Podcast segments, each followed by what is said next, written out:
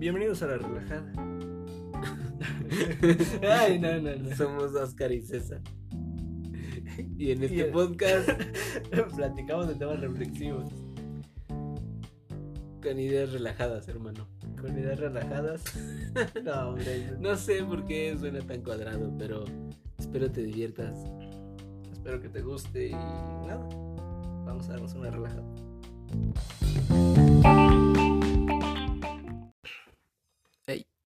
¿Qué onda? ¿Qué onda, hermano? ¿Cómo estás? Bien, todo bien, todo correcto, todo mm, cansado. Todo Eh, perfecto. Todo perfecto, hermano. Pues nada, eh, a lo mejor como de introducción, hoy nos, nos toca el, o no sé si nos toque o como tal. eh, no, no les toca. Ustedes lo escogieron. Es el, el estado de Baja California o Baja California Norte y nos enfocaremos en Tijuana. En Tijuana. Eh, ya saben, el show del burro, que coge Eh, personas, la gárgola que se mueve, eh, qué sé yo, Tijuana. Sí, luchadores. la mera, la, la, la mera colindia, de, perdón, la mera La frontera, con, con San Diego. con San Diego, con es- los USA, Así ¿no? es. Y, y, en- y un poco de lo que recordabas del, de los media que, que platicamos el, episodio pasado, eh, sobre un tema en específico, un título en específico. Sí. Y es el que me gustaría que desarrollaras un poquito más, que ya, como estábamos cerrando el capítulo, ya no lo mencionamos a profundidad. Y justamente lo dejamos pendiente para representar Baja California. Sí. O bueno, parte. Pues es que, me- bueno, en, en sí el, el término, que es Mexican Sugar Daddy, Dancing, perdón. Daddy. Es- ese sí, esos sí existen ahí en Tijuana.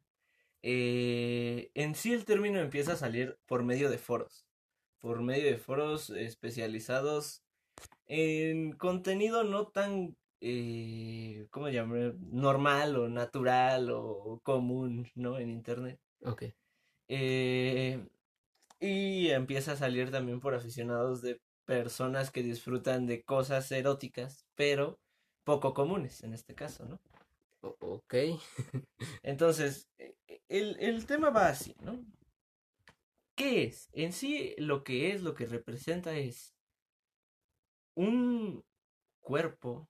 ¿Qué es Me- Mexican Sugar Dancing? O sea, ¿qué es como tal? ¿Qué, qué La- es el nombre a quién representa, pues? es que no es, no es de que ¿Quiénes son? ¿Qué hacen? O sea, No, y tampoco, si no es, es una categoría, vamos a decirlo. Ok, es una categoría en la cual lo que pasa es que se van a desenterrar diferentes cuerpos, cuerpos de preferencia que ya están en una etapa en donde ya deja de ser eh, tanta piel humana, ¿sabes? En donde empieza a ser algo más putrefacto, ajá, ¿no? cuerpos en descomposición. Entonces, esto pasa, eh, ya le- a este cuerpo le empiezan a hacer modificaciones. ¿Modificaciones en qué aspecto?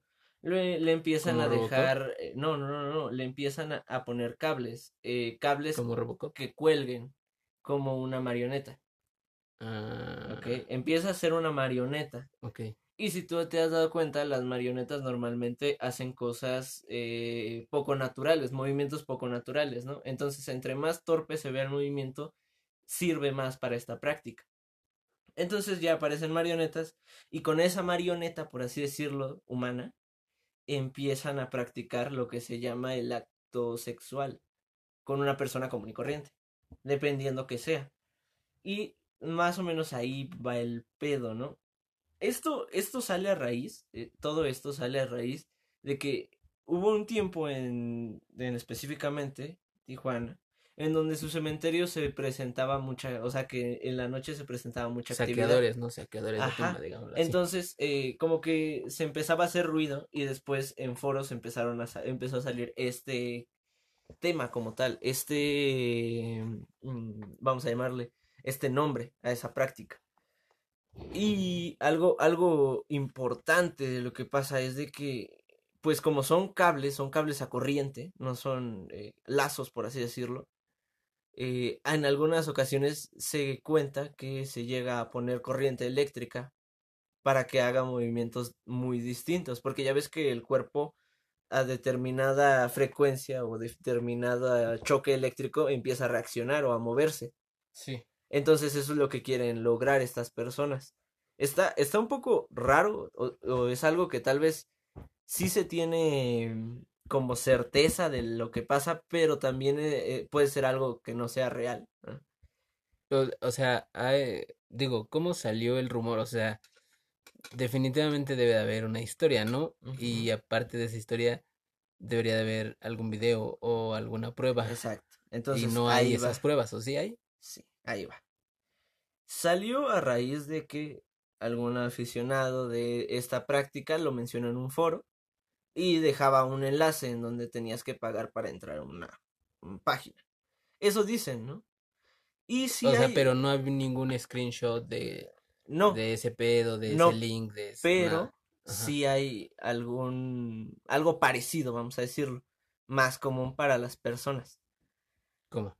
No sé si te acuerdas de Obedece a la Morsa. Video muy, pues que Creepy, me da miedo, genera mucho miedo, ¿no? Es miedo muy real. Entonces, si tú te das cuenta, los movimientos que genera esta persona son muy torpes, son movimientos hasta un punto anticlimáticos, como si fuera de una marioneta, ¿no? Y esto mismo, esto mismo lo acompaña con su aspecto eh, desmejorado en los huesos, ¿no? Porque, la música. Ajá, porque no solamente se hace, y, eso se salió después, se descubrió, no solamente era con personas muertas, sino también con humanos, pero humanos vivos que en un punto ya no tenían, eh, vamos a decirlo, como tanta piel, o sea, ya se les veía más el esqueleto y todo eso. Sí. Entonces, esta persona, si recuerdas, es igual. Y ah, salió a raíz de que esta película, bueno, de donde viene la morsa, se llama, es un fragmento de una película que se llama La diosa eh, coneja o La diosa de conejo, algo así. ¿Ok? Esta, este fragmento es de una película pues erótica. Entonces se dice que esa sería como una prueba de que sí existe. Pero esa película es filmada en dónde o Ahí te va. Porque esta película fue filmada en las fronteras de California pero no se sabe si fue de Estados Unidos o de México. Pero fue en las afueras, o sea, en la, en la frontera, por así decirlo, en esa parte. Porque, si podemos recordar, cuando se hace una frontera, normalmente ese lugar tiene zonas muy escondidas porque pues como es, un territorio dividido pues hay zonas en donde hay lagunas hay lagunas legales de repente exactamente e, entonces ahí fue grabado ahí fue filmado claramente, ¿no? No se sabe o no se tiene certeza del video completo o de la película completa. O sea, se sabe que existe, hay un fragmento porque por algo está el obedece Pero después, después de un tiempo, eh, yo vi algunos videos sobre ese, eh, sobre obedece a la morsa y la chica esta sí es em, real, o sea, eh, digámoslo, vive una vida normal, pues tiene, tiene un trastorno de, ah, no me acuerdo si es alimenticio, eh, pero por eso su cuerpo se ve así. y de hecho, o sea, la música que le pusieron a Obedece a la Morsa está como sobrepuesta. Y el tema original o la película original tiene otro audio. Sí, sí, sí. Y, y la chava lo estaba haciendo con propósito de bailar, o sea, a ella sí le gustaba como bailar. O le gusta, no sé. Pero también, no sé si recuerdas que salió en un punto de información de Obedece a la Morsa, que esta chica también se eh, pues era una actriz de este cine de adultos. Entonces por eso se dice que sí es real el Mexican Sugar Dancing. Pero bueno, el Mexican, el Mexican Sugar Dancing entonces es una, como dices, una categoría, ¿no? O sea, digámoslo, voy al cine gore o voy al cine qué? Al cine Ese sería, ese no, ese es cine, cine para adultos, cine Cine porno. Y dentro del cine porno encuentras Mexican Sugar Dancing. Y entonces, eh, digamos que todos los videos que tengan que ver con esta categoría es, eh, se trata de bailar o de no no no de, manipular gente muerta. Exacto y a veces no siempre tiene que ser muerta no como te digo. O sea el chiste es de que, que parezca un esqueleto que parezca fuera de los estándares de la piel y cómo se siente y cómo se ve normalmente. O sea, es como seguir la ideología de un muerto, o sea, de que tienes a un muerto o a alguien. Es como la necrofilia. es como la necrofilia, pero es como eh, una desviación de la necrofilia. Ajá, pero eh, llega a otro punto. Mexicana y tijuanizada y de Baja California, ¿no? O sea. Sí. Que tiene que también involucrar a las marionetas y todo ese pedo. Eh, pero sigue siendo necrofilia. O sea, dentro de lo que cabe, ese, ese sería como su. su la desviación sexual del. Ajá, sí, o sea, ese es el nombre de la desviación sexual como tal. Sí. al fin del día, es como una categoría que si bien es de todo el mundo, porque no solamente, no es exclusiva como de que es en México no, pero en Baja California. Se dice. Pero digamos que ahí es donde se origina. Ajá, y también se dice que hay algunos bares, antros, en donde se practican estos actos. Como, como tú decías, hay, ciertas... al fin del día, o sea... Pero que es como lo del burro, ¿no? Exacto. es un show que allá en Tijuana yo por lo que nunca he ido, pero por lo que he visto es muy famoso y a la vez no se sabe si sí es muy escondido. Ajá, o sea, todo el mundo piensa que sí es real y todo el mundo en Tijuana dice que no, que no es así o que sí, pero que lo quitaron y que y que solamente en algunos lugares, no sé. O sea, esa es una leyenda muy rara de allá de, Tijuana igual. Y son de esos archivos secretos y es por eso que, este archivo perdido de Mexican Sugar Dancing es lo que les traíamos hoy. Pero aparte, traes otra historia, hermano, ya, ya investigando en tus... Ya, ya pasando a temas más complicados. Y a lo mejor una un poco real y que, o sea, no, no suena como tan fea, ¿no? Como que fuera a ser así algo muy catastrófico. No, pero más que nada es como para terminar pero es algo real. y, y, aparte la morsa. No, pues no creo que terminemos con muy buen cuerpo porque ahora desconfiaré más del pan, del panadero con el pan. Y Ajá, bueno, esta, esta historia, porque esta empieza en el año 1967, para ser más específicos en septiembre. Septiembre 22 empieza a hacer el, el pan y pues es, una, o sea, trata de... Es un caso real, de la vida real, ¿ok? había, y lo que dice la noticia, ahí había una panadería, vamos a decirlo, clandestina o muy poco... Pues ya saben, de esas panaderías que solamente hornean el pan y mandan al repartidor a los expendios, a los locales. No, no, no, es una no es un establecimiento como tal, sino solamente son los hornos, por así decirlo. ¿no? en esta panadería había pues dos panaderos, un repartidor y el dueño, ¿no?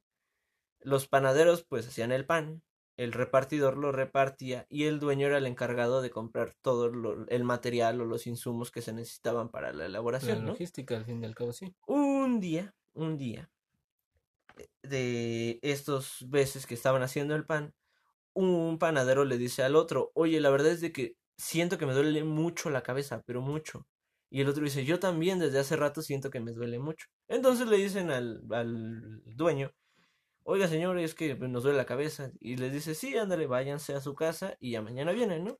Ok, se van estos muchachos y el, y el dueño se queda horneando ya nada más para meter el pan, sacarlo, etcétera, ¿no? Acomodarlo porque para que se fuera el repartidor al otro día temprano a dejar el pan. Ok. Entonces eh, ya pasa, transcurre la noche y al otro día eh, ya el panadero, a la, el, perdón, el repartidor a las 5 de la mañana pasa por el pan y lo empieza a repartir. Como en dos colonias. Con tres, tres colonias ahí cerca del lugar. Sí. Ok. Entonces él va pasando, la va vendiendo y todo, etcétera, etcétera, etcétera.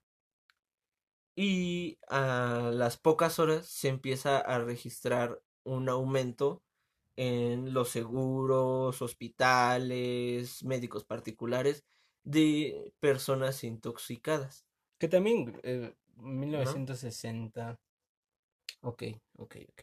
Si te iba a decir, el sistema de salud no era tan fuerte, pero sí, me no, ya existía. Eh, eh, para ese entonces había una Cruz Roja en Tijuana, dos hospitales generales y pues las clínicas particulares. ¿No? Entonces en esos lugares como que se empezó a notar como ese, esa tendencia de que la gente estaba intoxicada. Y se decía... Como una cierta pandemia, digamos así, ¿no? Como una cierta... Como una... Sí, como un brote de... No de, COVID, intoxicación, ¿no? Exacto. Entonces, eh, eh, empiezan a checarlos, en especial se empezaba a dar en los niños. Empiezan a ver a muchos niños intoxicados, con fiebre, dolor de estómago, vómito, todo, todo lo que tú quieras, ¿no? O todo. Entonces, se les volteó la piel, ah, se les salieron los ojos de las cuencas. Les explotaron el cerebro. Entonces, eh, los médicos dicen, no, yo siento que ha de ser porque comieron algo en mal estado. Pero pues como eran 10 en una, 10 en otra, pues dijeron, bueno, pues los 10 pudieron haber comido algo en mal estado y ahí, ¿no? Pero entonces al siguiente día, pero bueno, e, ese mismo día se registra como el primer muerto. Pues, pues un, un protocolo de salud es hacerles estudios, me imagino que se les hicieron estudios a los niños o a los enfermos. A los enfermos, ¿no? Entonces eh, les preguntan, ¿no? Oiga, ¿qué ha comido el niño, qué ha comido la persona durante el día? No, solamente desayunó leche con pan. ¿no? Muchos decían eso, o café con leche, o, café con pan. O sea, el chiste es de que el pan era, era, la tendencia y una bebida, ¿no? Entonces... O sea, la, la enfermedad eh, empezó, digámoslo, al transcurso del mediodía, o sea, ni siquiera habían hecho su segunda comida. No, no, no, no, no. Eh, eh, ahí, va, ahí va el dato cultural. Esto se da, el pan lo termina de repartir el panadero a las 10 de la mañana. El primer muerto, porque ya se registra un muerto por este, por este intoxicamiento, se da a las 8.15. Le dio solamente una hora al pequeño, porque fue un niño, en lo que comió y falleció. Entonces empezaba a registrar como que las personas cada vez estaban más y más y más, eh, pues infectadas, intoxicadas, perdón. Entonces, pues ya, eh, en este entonces entra Secretario de Salud de aquí en México. Y va a las casas y les dice, bueno, deme una muestra del pan que compró, por favor. Y de la leche que compró, ¿no? A varias casas. Y hasta eso, pues va a una de en cada colonia, ¿no? Porque, me, imagino que y todo ese pedo. enfatizado a los enfermos, ¿no? O sea, a ver, a ti se te murió alguien, oye, tú dame lo que comieron. Claro. Entonces, ya, ya está este pedo y mandan a hacer estudios, etcétera, empiezan a ver las pruebas, las muestras y empieza a salir que el pan sí está infectado. La leche y el, el la bebida. Sí, las bebidas no están infectadas, pero el pan, que es de lo que estamos hablando, de la panadería, se infectó. Exacto, entonces está ¿Y con qué se infectó? Se, se infecta con organofosforado que es un tipo de insecticida muy potente, muy tóxico. Y entonces pues empiezan a hacer la investigación ahora pues con el panadero y todas estas personas. Y eh, ya cuando llegan a la panadería le preguntan al dueño, oiga, pues usted dónde compró el, eh, ¿cómo se llama? Los insumos, la harina y todo eso. Eh, entonces ya lo lleva a los diferentes lugares y descubren que este, este órgano fosforado estaba en la harina y el azúcar. Eh, la, la, harina la compra para esto en unos abarrotes que dice, que el dueño dice, no, es que a mí viene el de Sonora y yo no sé. Y se lava las manos. Y, y la, la azúcar dice, no, es que a mí así me la compraron, pero pues yo siempre la compro cerrada. Y entonces es como que todavía no se sabe y, y, eh, y todavía sigue y se va a seguir. 2021 no, no es un caso resuelto. Ajá, sigue sin saber de dónde o cómo llegó al, a la harina y al azúcar. Cabe resaltar que, o sea, el panadero o el dueño de la panadería no era como un enemigo de la sociedad, digámoslo así, ¿no? No, no, era alguien de quien dirás, ah, ese tipo quiso envenenar a medio pueblo. No, para nada. Eh, eh, en esta entonces o en ese momento, pues a fin de cuentas era alguien pues de bajo perfil o bueno, común en la, en la sociedad, ¿sabes? Una persona que pasa de largo. El único tal vez detalle que tenía y por lo que a veces se le conocía es que era el dueño de, de los que repartían pan y ya, ¿no? O sea, no, no se le conocía más. Sí, sí, sí. Entonces, eh, pues obviamente fue raro, más porque las autoridades mexicanas callaron lo más que pudieron ese tema. Sí, o sea, al fin, bueno, también era una época en la que no circulaban mucho las noticias, ¿no? Pero mm, supongo yo que esto debería de haber sido noticia nacional, ¿sabes? Claro, pero 500 hospitalizaciones por eh, intoxicación de pan, ¿no? Pero es que también, por ejemplo, que, ahí entra mucho el hecho de que... Que si bien lo piensas, que si ahora lo piensas, eh, esto se vería, no sé, como la gente ya no quisiera comprar pan, ¿sabes? Exacto, vas a generar una, una histeria. Tal vez en ese punto yo lo puedo entender. Porque empezarían a desconfiar. De todos los panes. De todos los panes. Al fin del día también no sé si eh, este insecticida no tenía un aroma en específico. Eh, por lo que yo investigué un poquito de, de, los órganos fosforados, pues huele a fósforo, digamos, es como el de los cerillos, ¿sabes? O sea, tiene cierto olor, olor peculiar que bien en una panadería se pueden ocultar bajo los aromas del huevo, azúcar y el horneado del pan. Pues sí. Eh, no lo sé. También siento una cierta irresponsabilidad de los que lo estaban creando, ¿no? O sea, se sintieron mal, pero tuvieron que notar algo raro, ¿sabes? Pues es que también e, es, como tú dices, no sabes su olor. ¿Qué tal si esa madre no huele? Eh, eh, hay un buen punto. O sea, un buen punto. Y, y, tampoco vamos a estarlo oliendo para conocer, o no creo que haya alguien que vaya y lo huela. No, no, no, pero, o sea, tú conoces, o sea, tú que te dedicas a hacer pan, tú conoces ya los aromas que tiene tu pan, ¿me entiendes? Pues sí, puede ser. Tú ver un cierto aroma diferente podrías desconfiar. Pero bueno, eh, al fin del día te digo, no, no sabemos a ciencia cierta si esta clasificación de este insecticida tenía un aroma peculiar o no. Sí, sí, sí. Eh, y se murieron 15 niños. 15 niños. O sea, fue algo trágico hasta un punto. Y también por eso les apodaron los panes de la muerte o los panes mortales. Dependiendo el. Y este es un caso conocido en Tijuana. Sí, sí, es un o sea, caso. Digamos lo que eh, este caso no, no se hizo tan público en todo México, pero si vamos a Tijuana y preguntamos, ¿crees que alguien lo Yo digo que sí, yo digo que sí, debe, debe de haber gente que lo conozca. Porque eh, ya van 60 años casi. Pero sí, es como, es como la, la, historia que te cuentan de que, ay, es que en esa primaria se aparece Chucky.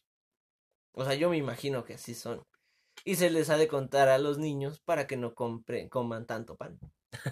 Pues sí, no, o sea, yo lo haría tal vez si fuera adulto y conoces la historia, pues sabes que ya pasó y pero más porque esta cosa sí es real, o sea. Imagínate la, la gente que es súper adicta al pan, o sea, entre esos tú. Entre esos yo, sí. imagínate, imagínate que te digan, no, es que no puedes comer pan porque qué tal si está lleno de un pinche insecticida. Pues, porque corre el rumor de que, de que te pueden... han salido panes infectados. Exacto. Que igual, ¿no? O sea, eso estamos hablando de, como mencionamos, una panadería que pues no cumplía con ninguna norma, ¿no? Ahora bien, ajá, exacto, bajo estos talleres clandestinos de comida, o sea, al fin del día, ah, no hay como una normatividad en estos tiempos. Ahora imagínate en 1967, ¿no? Donde pues la cosa era tener dinero, era sacar la producción, era... Pero es como tú dices, ¿no? Tal vez haya una inconsciencia y tal vez sí lo notaron, pero también no era como decirle al dueño, ah, no, no sirve su harina, llévesela. pues no, te corre.